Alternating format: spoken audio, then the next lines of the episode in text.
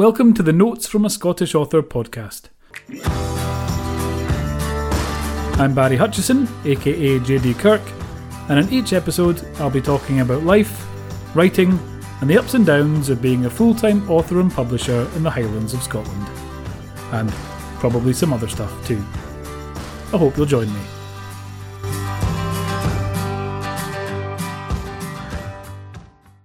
My podcast slash YouTube series. Today I'm doing a live stream video. Um, it is Friday the what twelfth? Friday the twelfth of June twenty twenty. This is episode twelve of one hundred. I'm aiming to do one hundred videos um, talking about stuff. I mean, I've I've kind of run out of stuff to talk about already, to be honest. So I really need to try and think what I'm going to talk about next. Actually, that's not quite true. Next week, I'm thinking of doing writing tips every day. So a different writing tip every day of the week between probably starting tomorrow, Saturday, through to Thursday. And then Friday will be another live Q and A session, just like this one here now is.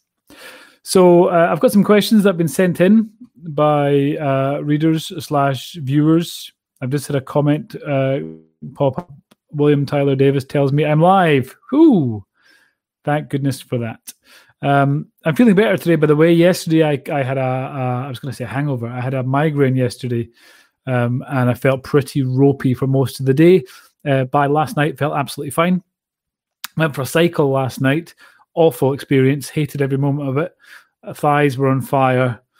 Lungs were burning. And I often, throughout the process, wished I was dead. But uh, completed that and uh, feeling absolutely fine today. So thanks for everyone that, that showed their concern. And if you didn't, shame on you. Uh, so I have a few questions um, that I've had submitted. So I'm going to rattle through those. And then uh, I'm going to show you something at the end. But I won't tell you what yet. See the suspense, master of suspense that I am. So Mike Oxmal, Oxmal, one of those.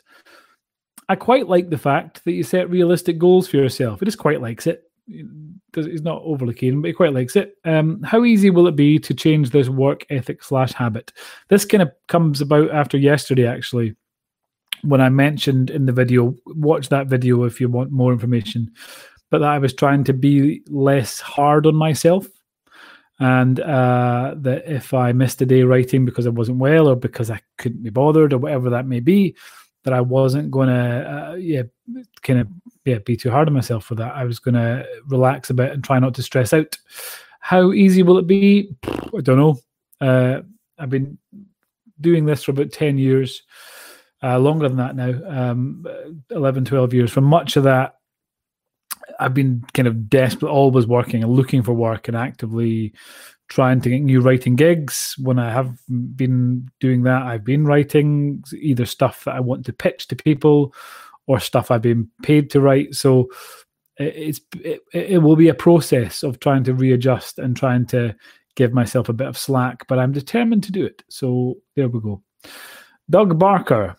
Question, what characters are in the pop boxes on the shelf in your office and why them?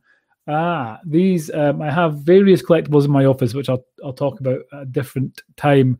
Uh, these pop figures I have are uh, are the Golden Girls from the T V series The Golden Girls. So I have Rose, Sophia, Blanche, and Dorothy. I've always loved the Golden Girls. Uh, the Golden Girls are referenced quite frequently in my Space Team novels. In uh, in a short story I did f- based on the books or from the series, one of the main characters is called Splurt. He is a green blob. He's a shape-shifting blob. I have a cushion uh, shaped like him, but he's, he's out of reach. And he can change into anything. And in this short story, he changes into Dorothy out of the Golden Girls. And it becomes a kind of recurring theme throughout the series. So I've been, I've always been a bit obsessed with the Golden Girls. Genius comedy.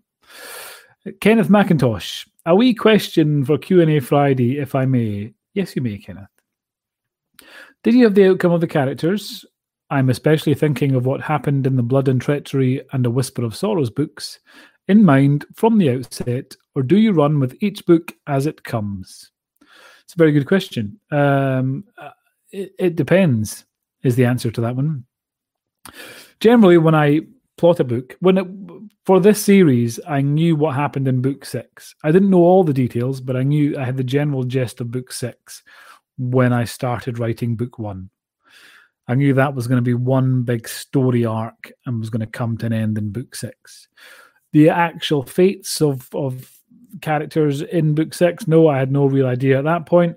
Um, when I was started writing book six, there was a scene in book six that um, this isn't a spoiler if you haven't if you haven't read it, don't worry. There's a scene in book six that made me, while I was writing it, sob like a baby. Um, really, really struggled to write that scene, and I really felt guilty writing that scene. And that scene had not been planned in any way. It was only as I was about. I hadn't a plan worked out for book six, and it was only when I was about a chapter and a half away from that point that I knew this thing had to happen, and uh, and I didn't want it to happen. I I I, I kind of actively resisted it happening, but I knew for the purposes of the story, this thing had to happen, and I sat and I howled all the way through writing it. Um, so yeah, half and half for uh, Blood and Treachery. I knew everything that was going to happen in that book at the start. And by and large, it all happened. Uh, but Whisper of Sorrows, one scene about kind of maybe three quarters of the way through took me by surprise. Geraldine Greenwood. This may have been raised before. This is, this is a connected question, actually. This may have been raised before, but how do you feel when you kill off a character?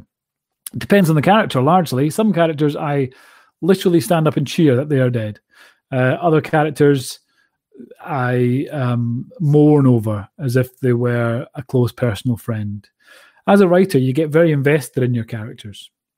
Um, and lots of my characters, I feel, kind of come to life and kind of become kind of become like my friends, because I don't have any real life friends, so I, I can make them up and get them to do everything I want. And they all love me. Um, so yeah, they kind of become your friends. You you become attached to them. Even the bad guys you become attached to in, in some way, and you kind of, you know, they're all part, they're an element of you, essentially. Uh, no matter how awful they may be, they, they've come from your head. And I think even um, even the horrible characters have to have something about them which is interesting and is is, is draws people to them. You want to know more about these characters, otherwise they're they're, they're boring. And there's nothing worse than a boring character. So how do I feel when you kill off a character? It varies wildly. Some I have genuinely felt bereft over, and some I have celebrated their death. Not literally, that would be weird, but um, you get the idea. Jack D, uh, you write so many different genres of books. Do you have a favourite? Not really a genre as such. I, I, I had no idea I was going to enjoy writing crime fiction so much. I loved writing the comedy sci-fi, comedy superhero stuff that I, I, I do under my own name. I loved writing kids' books. Um, I, I was surprised how much I enjoy writing crime fiction. But I think everything I write has to have an element of comedy in it. I don't enjoy writing stuff that is really straight. I mean, to be honest, the crime fiction, A Litter of Bones, was supposed to be just straight, gritty police procedural drama. And then uh, th- I think the first time I realized it wasn't going to be was when there's a scene when uh, Jack Logan is up in the Highlands for the first time. He's at the crime scene where the boy uh, has been taken from, and a sheep wanders in, and there's an exchange between him and uh, a junior constable about dealing with the sheep. And I knew at that point that this wasn't going to be straight, gritty police procedural. And it has evolved. You know, some of the books are funnier than others, but it has definitely evolved that there is, throughout each book, there is that that seam of of humor, often quite dark humor. But uh, I think I need that in anything I write. I need it to have an element of humor in it. Uh, the uh, A Litter of Bones was described to me as the funniest book about child abduction someone has ever read, which feels like a quote that should be on the cover. Um, and the first review of my children's horror series that I wrote, Invisible Fiends, the first review said, "This is the funniest horror book I've ever read." Uh, and I hadn't realized at that point that, that that it was funny until I looked back at it. And all the humor I, I write tends to come from characters rather than situations. It's that interaction between those characters that I really enjoy. Um, and I think, it, I'm sure members of the police and the emergency services in general will agree that that's often how they get through the day. Those, you know, they see some very, very dark things. And without a sense of humor, I think it would very quickly become overwhelming. So yeah, so I, there's not a particular genre I enjoy writing, but I like writing funny stuff. So uh, there will be humor in pretty much everything that I write. Uh, even the uh, eulogies I, I wrote for a few uh, family members and close friends. Um, so yeah, there we go. Uh, yeah, so that's all the questions uh, at the moment. Oh, I've got some popped up at the side. Oh, hang on. There's loads of questions here. Uh, okay, we've got questions at the side here popped up. And here we go. Chris Picken. Barry. I think I can pop up on screen. Hang on. Can I pop up on screen? Yes, Chris Picken. Barry, when you're writing, do you jump from book to book or concentrate on just one until it is finished? Good question, Chris. Well done. I do both. Uh, until very recently, I've focused on one at a time. With my kids' books, I would often be writing three or four books at once, and a comic, and a script for something, and various. So uh, often I would be bouncing between projects a lot. With the and when I was writing Space Team, I was bouncing between kids' books and uh, the Space Team series, uh, and even while I was writing the first J D. Kirk books, I was still finishing off some some children's book contracts. Then, since then, I've I've kind of tried to focus on on one book at a time. At the moment, though, I'm writing both uh, the next Sidekicks book and the next D C I Jack Logan book, which I will get back to in a minute. So there we go, Chris. Hope that answers the question. Uh, well done. Uh, Mike, here we go. Mike again. That's true what he said about comedy. A Litter of Bones had made me laugh loads. It's the most rainy place. We've got a certificate. I hope you've got it laminated. That is a real conversation that I have had. Uh, we were, Fort William was the rainiest place in Europe for about three years in a row, which was quite the claim to fame. Uh, let's see what else we've got. Here we go. Uh, yeah, Chris, popping back up again. Chris is saying, I used to work in operating theatres. If you didn't laugh about things, you'd go mad very quickly. I agree. I think that's much the same as being an author as well. Uh, okay. I think some of these questions might be a little bit spoilery, so I'm not going to read those. Um, and some of them are quotes. Uh William Tyler Davis, bet you never cried writing Space Team. You're wrong. There's a scene in Space Team. God, don't know. Uh, nine. What's that one? Don't know. One of them.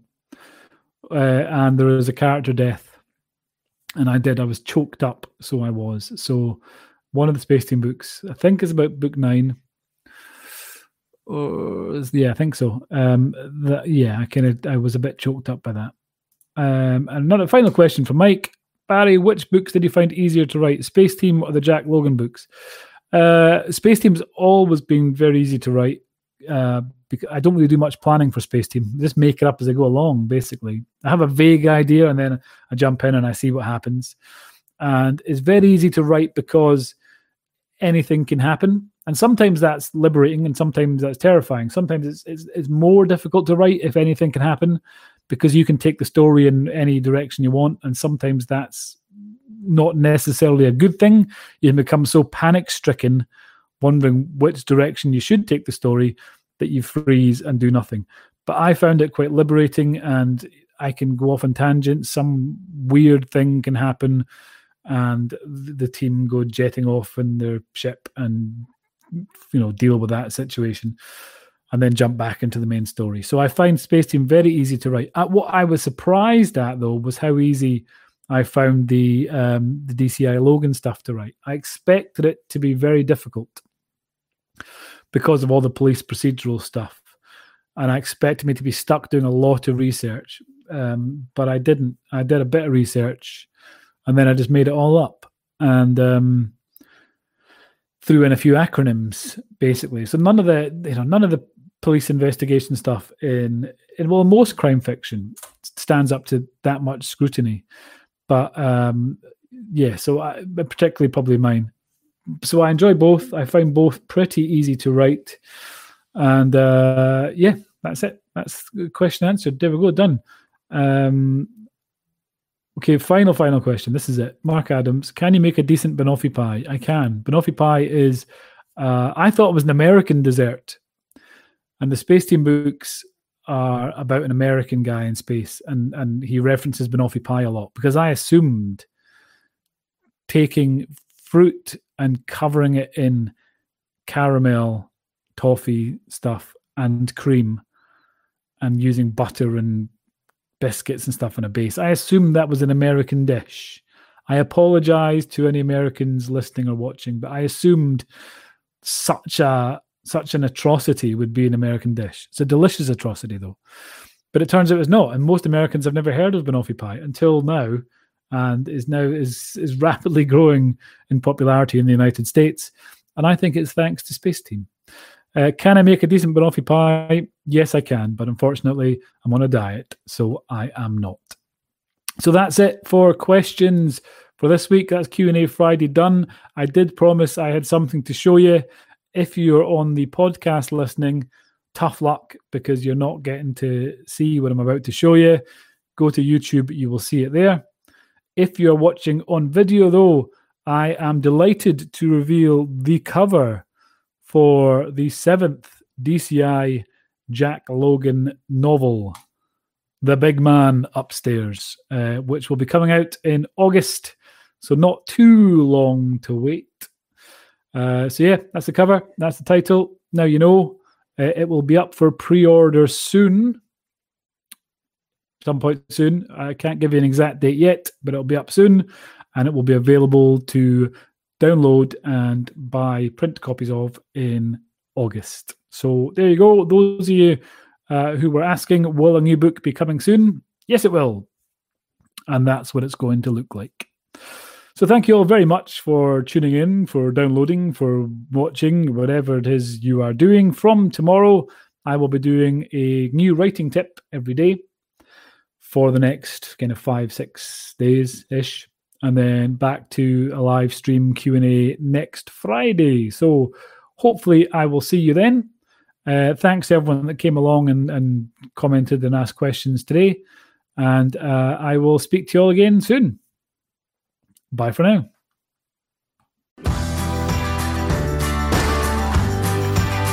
Thanks for listening to this episode of Notes from a Scottish Author.